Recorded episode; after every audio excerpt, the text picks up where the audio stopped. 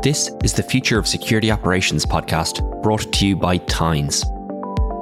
This show is dedicated to empowering SecOps leaders to reimagine how their teams work so they can scale their security efforts and build a team that achieves more with less. In each episode, we'll learn from a security leader who has found a way to free their team from tedious manual tasks and remove the barriers that are preventing them from doing high value, strategic work that truly matters. We'll learn from their mistakes, distill their best practices, and leave you with actionable insights that you can immediately put to work with your team. I'm your host, Thomas Kinsella, COO and co founder of Tines. Now, let's jump right into today's show. Hi, everyone, and thanks for listening to another episode of the Future of Security Operations. Today, I'm speaking with URL Scan CEO, Johannes Gilger. Thanks for chatting with me today, Johannes. Thanks for having me, Thomas. It's always great to talk to you. For those who don't already know URLscan, who is URLscan and what do you do? URLscan is a SaaS platform. Uh, we call it, to people who don't know what it does, we often refer to it as a sandbox for the web. So if you're working in the security industry and you're familiar with malware sandboxes, the concept is pretty similar. With a malware sandbox, you're interested in finding out something about a file. You might already suspect the file is malicious. You might not know anything about it. And a malware sandbox provides a safe way of analyzing the file, getting some report, getting some output, and hopefully trying to figure out what that file is trying to do to your system and what it's about. And we basically try to take that concept and apply it to the web, meaning if someone gives you a URL and you don't know anything about it, you want to have a safe way of investigating that URL. You want to find out whether it's malicious. You want to find out what the content is on the website without necessarily going to it, visiting it. And then to take it a step further, obviously you want to do those things not just manually a one-off, but you actually want to do them at scale, repeatedly by automation.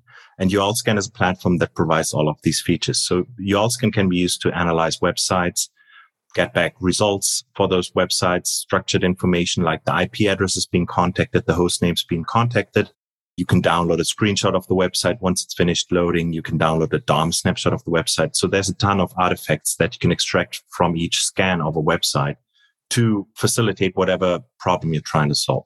The other thing you can do with URL scan is actually looking at the a list of historical results. So scans performed by other users because these are often more interesting than just the scan that you just performed. So to give you one example, if you scan a website and it gives you some kind of output that might be interesting, but the next question you usually have is about, has this website been seen before? Did it have different content when it was scanned yesterday, for example? And URLscan can be used to kind of peruse the history of a certain host name, a certain IP address to really understand what it is you're dealing with. I love it. And, you know, I'm a huge fan. I've been a fan since the very start. But you're also used by like tens of thousands of people every single day. Can you give a give some of our listeners the scale of, if they're not familiar, scale of the volume that URLscan sees, users, yeah, traffic, I suppose? We don't keep accurate track. Actually, we try to keep a very low profile as far as profiling is concerned. We don't use analytics and or anything like that. We do have tens of thousands of users signed up. We do have probably in the tens of thousands of daily active users. We have almost 200 customers at this point, And all of these users and customers together submit an aggregate of half a million URLs every day.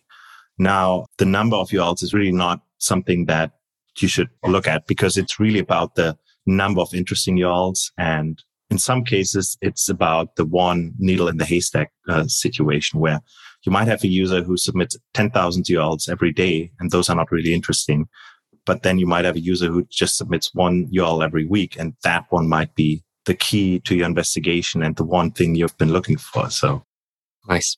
I'll try to touch on that a little bit later. I know, uh, like URL scan has been mentioned in various different security reports around like Fancy Bear and things like that. That uh, there's been some. It's a fantastic threat intel tool uh, for investigating some large groups. So, but can you tell me a little bit about what you were doing? I suppose before you started URL scan and what made you decide to leave and start start a company. Yeah, absolutely. I studied computer science here in Germany at the university and uh, actually tried to do a PhD or started doing a PhD, which uh, didn't really work out, but uh, it's all for the better, I guess. I went to work for CrowdStrike right out of the university, basically. And at CrowdStrike, I worked in the threat intelligence team. So kind of the team that came up with all the fancy bears and bears and panda names and all the uh, great marketing swag. So I worked in the threat intelligence team first as an intern, then as a regular engineer. And towards the end, I was actually managing the so-called threat intelligence automation team, where our job was taking in data sources, processing those, making those available to internal analysts for, for example, searching, research, alerting, those kind of things. So that's kind of where I'm coming from is this whole threat intelligence perspective of finding the needle in the haystack, finding interesting things in incoming data, pivoting from one thing to another thing. And um, at some point, this led me to build URLscan first as a side project. This was in late 2016.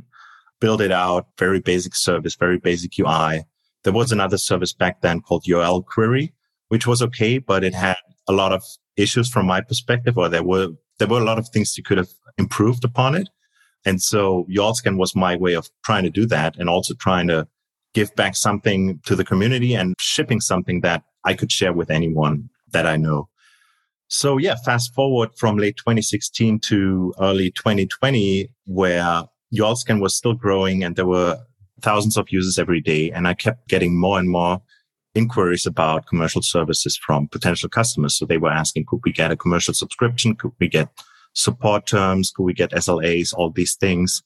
And at some point I, I realized in order to do these kind of customers justice and to grow the platform, I have to do it full time because there's no way I can just run it on weekends anymore. So that's when I decided to quit CrowdStrike as fun as uh, kind of working at CrowdStrike was. And that's when I started working on URLscan full time.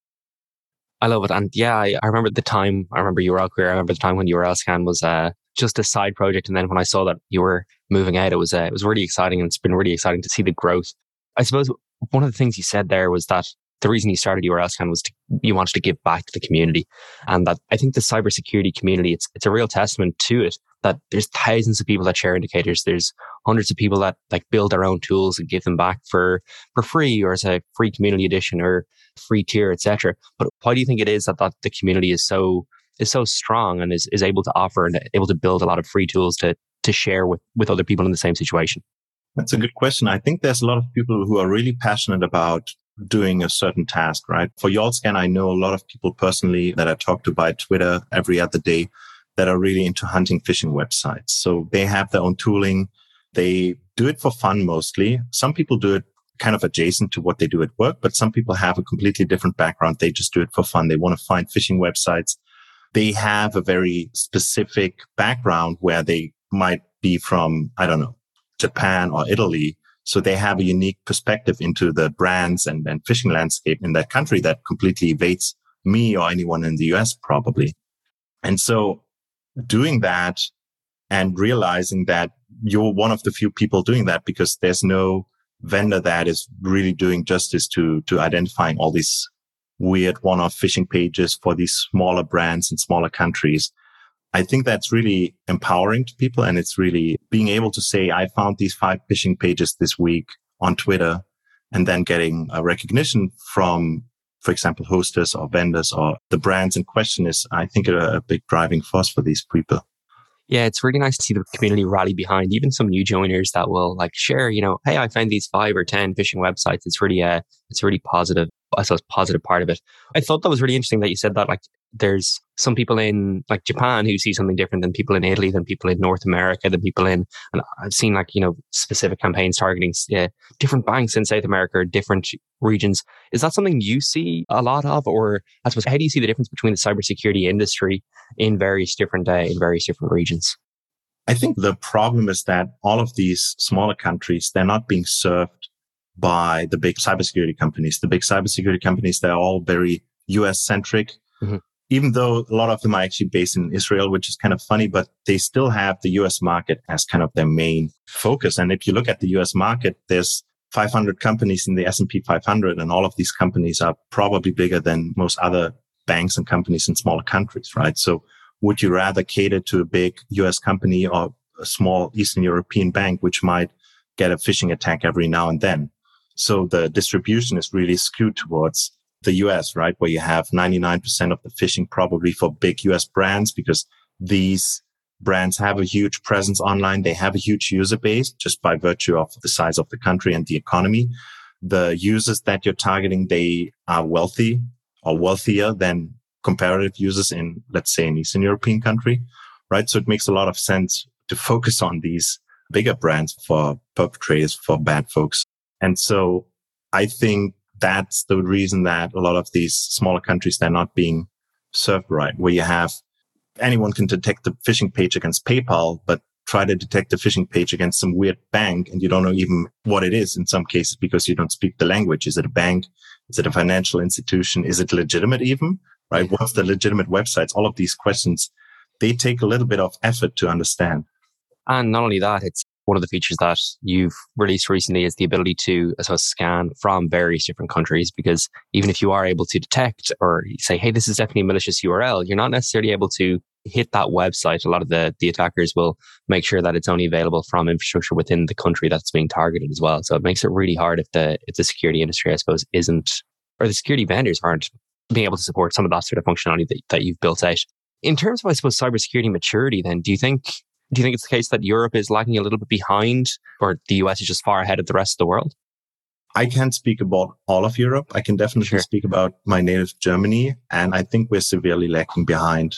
Maybe we're lacking behind and it's okay because we're not being targeted quite as much, right? Going back to this example with like there's PayPal and there's the huge banks in the US and they're obviously being targeted.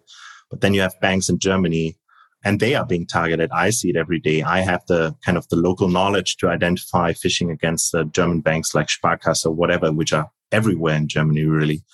And Germany is a pretty wealthy country, so you expect that uh, there's a lot of uh, folks that you can target here.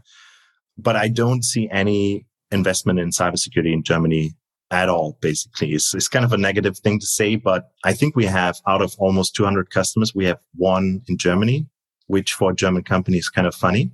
Mm-hmm. And that, that one customer is also not really German, but more of a European company.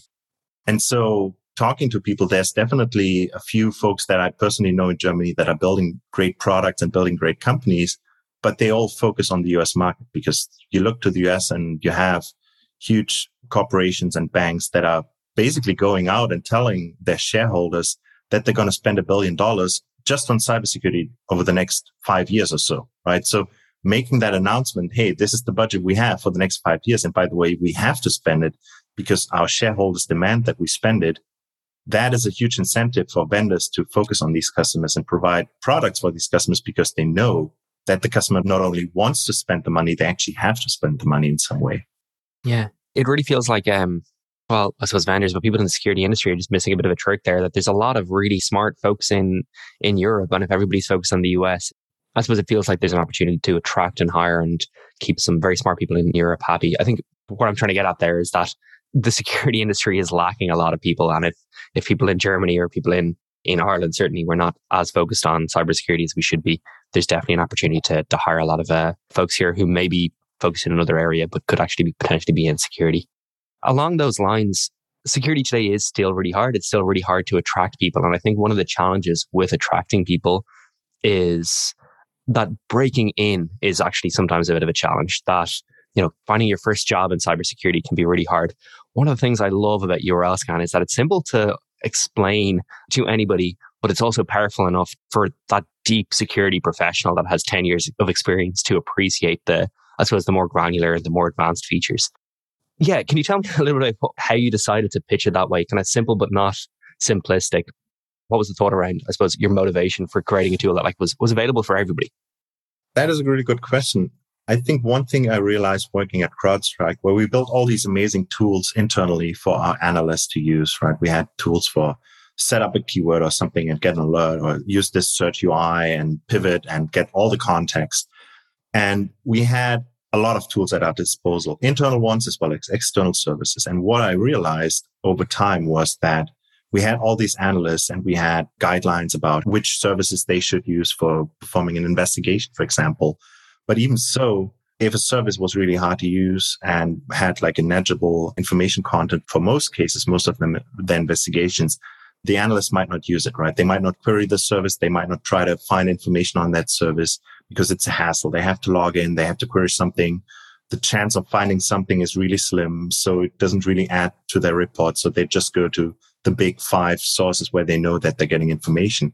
And one thing I realized is you cannot force anyone to use something, right? Especially if it's not apparent that they didn't use it, right? So if I tell you, hey, you have to write a report on this indicator on this incident, and basically you should consult all the data at your disposal and all the data source at your disposal, you will write the report. You might not consult all the data sources because you couldn't be bothered. And the report will say there's nothing else to be found. And that's the end of it. And you can't force anyone to use something if they don't want to, if it's too cumbersome, if it's too bad of a tool. So the only thing you can do really is to make whatever platform or tool you're building fun to use, easy to use with a lot of quick wins for the analyst. And that's exactly what URLscan tries to do is it's very easy to use. You don't have to sign up even. You don't have to log in. You can submit something. You get back the results in a few seconds. You search for something. You figure out if there's something to be found or not. And then, and then you can just go back to your investigation. Yeah, I love it. I think what you've what you described there, though, like that cumbersome process, that manual process of pivoting between five or ten different tools, that's like it's part of the real challenge today that I see or that we in Tines see with security that it is too manual and that you're missing that fun part, that exciting part, that like the aha, I just discovered that this is actually a phishing site, and now all of a sudden I feel uh, I feel like my investigation is going a little bit better. I suppose.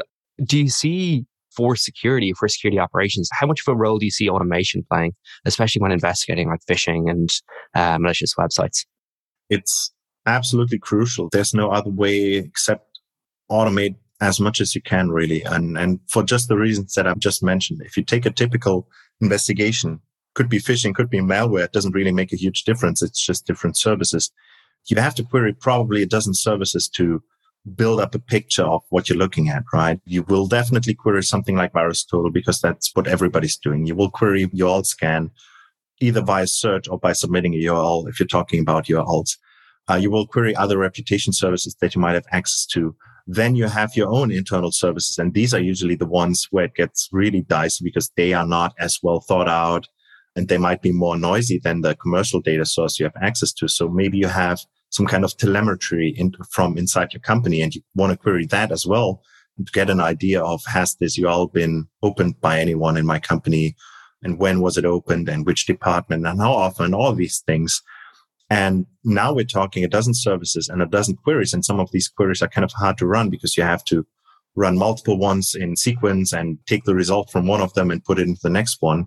And then you have to take that information, put it into Jira ticket in a hopefully standardized format, and then move on to the next one. And by the way, you just wasted basically your morning just doing one incident.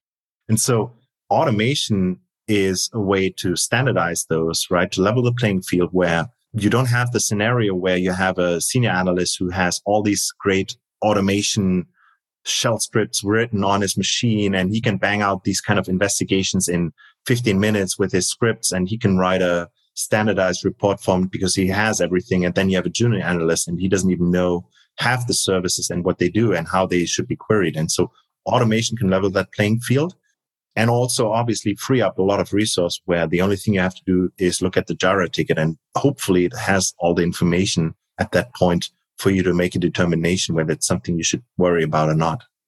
Yeah, or enough information to be able to like go and do a little bit more of a deep dive into URLscan if you need to and say, like, actually, let me, that looks interesting. I'm not 100% sure, but I can dive in and make that determination a little bit more quickly than having to, yeah, enter a URL, wait for five minutes, enter another URL, wait for another two or three minutes and, mm. and make that, uh, make that determination manually. I suppose you have some incredibly advanced, uh, advanced customers. I never like asking, what are they doing wrong? What are people that you see doing wrong? But what are some of the things you see people that are doing it right compared to some other folks? I suppose is a nice way of, uh, asking that. okay. Yeah. I think the only thing that people consistently get wrong or some customers consistently get wrong, and it's not really on them. I'm not trying to uh, blame them for it is that some customers or some people think that you can squash all the problems with automation. So I think there's a mindset that there's a, a ground truth for this should be detected. This should be detected as phishing. This should be detected as an incident. And we want to get as close to that ground truth as possible. And we're trying to evaluate vendors for automation, for detection, and trying to see if they can get us as close as possible to that ground truth. And if we can evaluate and then put a number on that, right? And that is simply not how it works. First of all, there's no ground truth, right? It depends on perspective. If I send you a Google form and it has an input field called put in your email and put in your password, and then I send it to you, is that form bad? Yes or no? It depends on the context. Did I send that form to you with the instructions of really put in your password? And by the way, if you put it in, I will take that information and use your account information for something nefarious. Or is it, I don't know, is it something else, right? You can't really tell it. So there's no way even to get to ground truth. And then the other thing is, I personally really, really strongly believe you will always need humans in the loop when you do automation.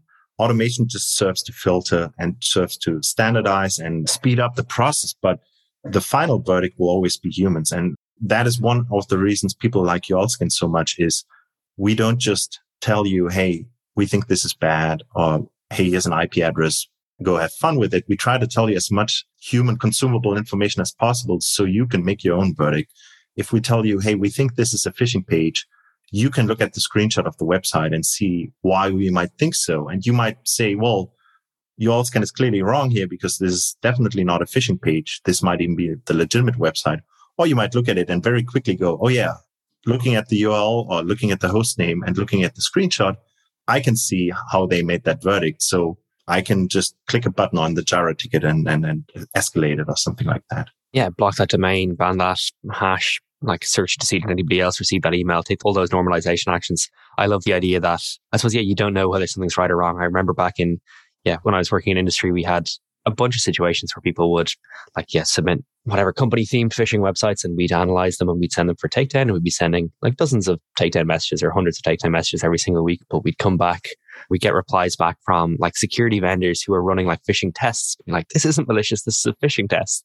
I'm like, sure. But like, from my perspective, it's abusing people's brands and trying to steal their passwords maybe it's maybe it's not malicious, but I can't uh, I can't tell that difference just by looking at that website. So it's really hard to know, uh, like especially in an automated process, really hard to know this is definitely bad or this is definitely good. That the line can get a little bit blurred uh, mm. sometimes. Yeah, I suppose for those people that are you know starting out in that starting their security teams are a little bit less uh, a little bit less mature than some of your, your larger companies, or that that are, suppose, like leading security teams at, at kind of fast growing companies. What, what's some advice that you'd give them that you see those more mature companies doing? I would say if you're just starting out or if you at a bigger company and you have the mission to start out the security operation, security automation process, really is the first step would be trying to identify your objectives, right? What is your job? What are you trying to protect against? What are you trying to detect? And then the next question is, what is the size of your organization? What's the volume of events you think you're going to get, right? If you're talking about emails, how many emails are being sent via your corporate email service every day? And then using that number and come up with a, with a good estimate about if all of these emails are being analyzed and all of the URLs in these emails are being scanned, how many tickets are we talking about? Then we have to review every day. And going from that, the next step is figuring out what headcount you actually need because both go hand in hand, right? It's, I think the worst situation is if you have a budget for buying services and buying products, but you don't have budget for headcount because it's unsexy and it's a different expenditure when you really need the headcount at a certain scale. So figuring those two out and not being caught blindsided if for example, security vendor sends you a, a, ton of events, but you still have to manually review them. But then you figure out you just spend all the money you have and you don't have any headcount to, to actually review them that is something you should kind of stay ahead of. And then really, obviously trying to reduce the surface area of things you need to worry about. If you're talking about a brand being abused directly, there's a lot of tips I could give for customer facing brands on how they can improve their posture. So it makes it easier for companies like URLscan and for the vendors themselves to identify uh, brand abuse. And then if you're talking internal security policies for your employees, it's really the standard stuff, standard advice of hardening, enforcing two factor security authentication everywhere, limiting the amount of different services and things people have to sign in and trying to streamline everything so that anything that kind of strays from the usual way of doing things and the usual way of logging in, the usual way of using a service, anything that strays from that will raise a red flag, really. Yeah, employees already have a pretty large cognitive load from their regular uh, regular job. It's really hard for them to suddenly become experts in spotting phishing websites. We have to do as much as we can to prevent them and to enable them to to do their job without imposing more restrictions on them. You mentioned that you may have some um, or you have some tips for some, I suppose, customer facing brands to kind of reduce their reduce their footprint or reduce their target size. Can you go into that a little bit deeper? Maybe interesting for, for some folks to hear. Yeah, and, and, these are really things that we collected over the past few years in a very painful way of trying to keep track of brands. So one thing we do inside of URLscan is we have a, a database of brands that we try to tech, uh, track and try to identify a brand impersonation against. And the difficulty of tracking a brand and tracking and finding a brand impersonation really differs from one brand to the next one. So to give an example, there might be a brand like PayPal, and I use it as an example because it's one of the most frequently targeted brands out there and everybody has PayPal and everybody uses it. And they make it relatively easy for us to track them, to track brand impersonation because it's the brand itself is really clearly defined. You have PayPal, which is on paypal.com. It doesn't have any other domains. It doesn't have any country specific domains. There's a PayPal login form, which should only ever appear on paypal.com, right? They probably have some kind of brand guidelines on how you can use the PayPal logo, even though probably uh, lots of people don't read those. And then on the opposite side of PayPal, we have banks. In, in Europe, there's a few banks and they basically have different customer facing domains more or less every branch out there, every branch office out there. It's using different domains. It's using different patterns of creating those domains. It's using different infrastructure to host those domains. So being able to say that, Hey, this branch in this small country, this is the legitimate website for this one branch. And this is a phishing website. It's almost, almost impossible for these ones. And so that's the complete opposite of what you should be doing. So yeah, really kind of narrow down your brand. Just use one host name, one domain, get your own autonomous system if possible. Have very clear branding guidelines where you say you can't, this is the logo that we use on our brand side. And if you want to refer to us, you have to use some other logo. So we make it very obvious that this is not PayPal, even if you put a PayPal logo on it. And that will get you a long way really of being able to detect brand impersonation in terms of phishing. The worst thing you can do from a personal opinion is if you have some kind of brand or some kind of product that customers can use and then they can host it on their own domains and host names. Because at that point, it's almost impossible to tell apart a legitimate website from a phishing website. To give you an example, if you have some kind of login authentication product, which is obviously one of the most critical pieces of infrastructure you can have is authentication, right? Logging in users, taking in their credentials. But then if you allow your customers to host those login pages on their own domains, it's, I think personally, it's a really bad situation because now you have the branding of the customer, you have the branding of the login provider, but it's across dozens and hundreds of domains and you don't know if one is the legitimate one for the customer or if the customer is even a customer of that uh, login provider. Yeah, a hundred percent. I've seen this so many Tines in so many different situations, and I'm even thinking about our, our own banking here in uh in times where our banking is, you know, whatever irishbusinessbanking.com. That is absolutely not the way to have a a login page for uh for that. It's very hard to understand, but it also feels like that's something that like the I suppose the engineering teams within those companies should be 100% on the same page as the security teams, which isn't always the case. That everybody should be aligned and saying we should be standardizing our infrastructure, we should be standardizing our brand, our tools. Uh, so, yeah, it feels like something that, that a lot of people could be doing a lot better. I suppose when you think about security, the security industry has changed a huge amount over the last few years, even from, yeah, from when you started URLscan. Where do you see it going? What do you think future security challenges might look like? And then how do you think the security teams will look in, in maybe two, three, five years time? Yeah, I think, as I said before, one of the key aspects is going to be automation, both for productivity, for maintaining your own sanity, but also for having a standardized kind of base level of expectation of, of what everybody should be doing, right? And if there's manual steps involved, these manual steps still should go through some kind of template. So you can be sure that if an employee is expected to do something, that they have kind of a checklist in a Jira ticket or whatever. So they can actually do all of these things and, and there's no surprises there. And that way you can hire even junior folks and give them some kind of handrails to guide them about what they're expected to look at and what they're expected to consult. So automation is definitely key. Tines is, is, is a great way of tackling that part of the problem.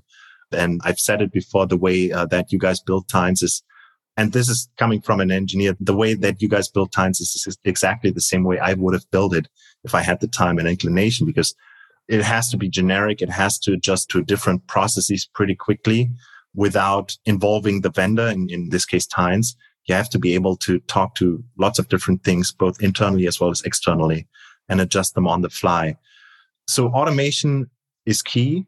As far as automation is concerned, I think there's still a few issues that need solving. One thing personally, as kind of one of the downstream vendors or one of the small cogs in the whole automation machine that, that I see as URLscan is the problem that at some point you reach a point where you have to procure basically a dozen services to get a very basic, for example, phishing investigation, email investigation, uh, uh automation story going. And so it's okay if you're a bigger company because you have a procurement department and, and you expect it that everything takes a while and you have all these folks that do these things.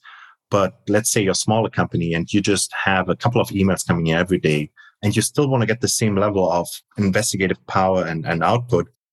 You can't really expect to go out to a dozen vendors. Some of them, they don't even have pricing on the website. They don't really want customers that are spending like 50 or 100 bucks a month, right? So they don't really want you. You don't really want to go through their processes, but you still want to use the services, even if it's just five queries a day or something like that. Mm-hmm. So I think there's a huge opportunity for bundling or standardized billing, kind of a marketplace situation, if you will, to use those APIs. And there's definitely vendors that do that already. They have like a dozen APIs that try to answer a dozen different questions. So that's, yeah. I think, one way to do it. So yeah, it will be interesting to see how that specific problem will get solved. The other thing I is, I can see happening is that we see vendors that are really either starting out like URLscan with a specific mission or that uh, vendors that already have some kind of product and have some kind of API and data. And I hope that these vendors will really hone and craft the APIs for the automation use case where they try to identify how is our product and how is our information actually used in this whole flow? And we certainly had a learning process there where we put out something like a search API, which is very generic and very powerful. But in most cases in the automation workflow, you don't really want to search. You want to have a simple yes or no answer at the very least to proceed, or you want to have some kind of score. But that's really it. You don't need uh, additional information apart from a binary decision, whether you want to continue investigating that specific uh, indicator, for example. So yeah, tailoring to the automation use case will be interesting for these downstream vendors.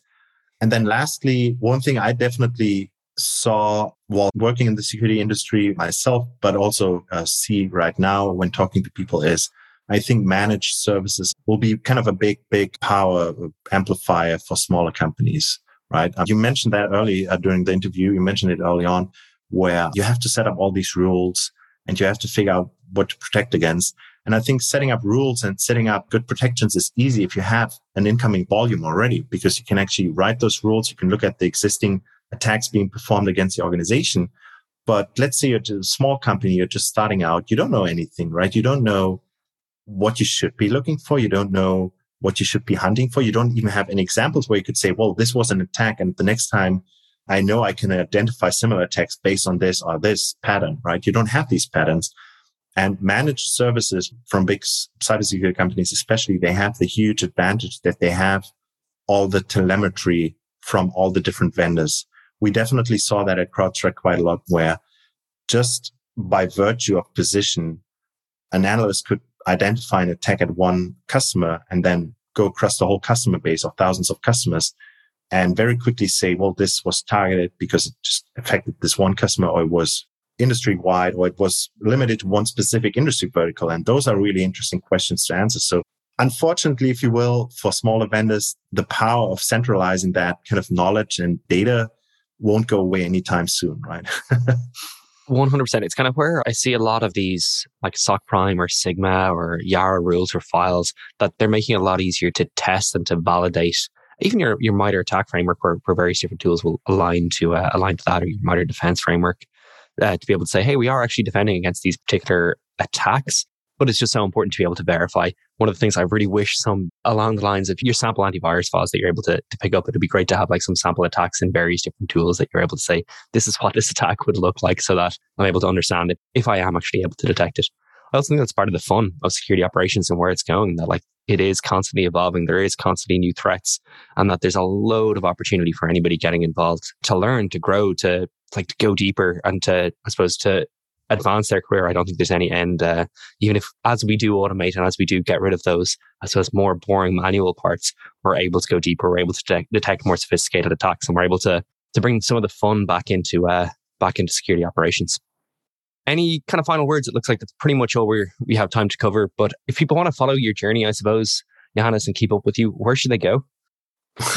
that's a good question. Um, we have a Twitter account for URL scan it's not super active. We have a blog, um, which is also not super active. But the upside is there's no marketing uh, material on either of those. So the Twitter is probably a good place to start. Personally, I don't have a huge presence online. I I haven't been outside of the country for the past two years, which is probably what a lot of people feel like right now. I hope I will be able to go to some security conferences at, at the very least uh, next year. But otherwise, if you want to follow URLscan and uh, what we do, and especially new features that we will release, I would definitely recommend the Twitter feed as well as the blog if you're so inclined. And if people sign up uh, to URLscan or if they want to sign up to URLscan, they can go to the website. There's a free edition that people can use as well. Yeah, absolutely. You can start using the website without even signing up. But if you sign up, you get a few benefits like being able to use a bug submission interface, which is really handy if you need to submit a list of URLs.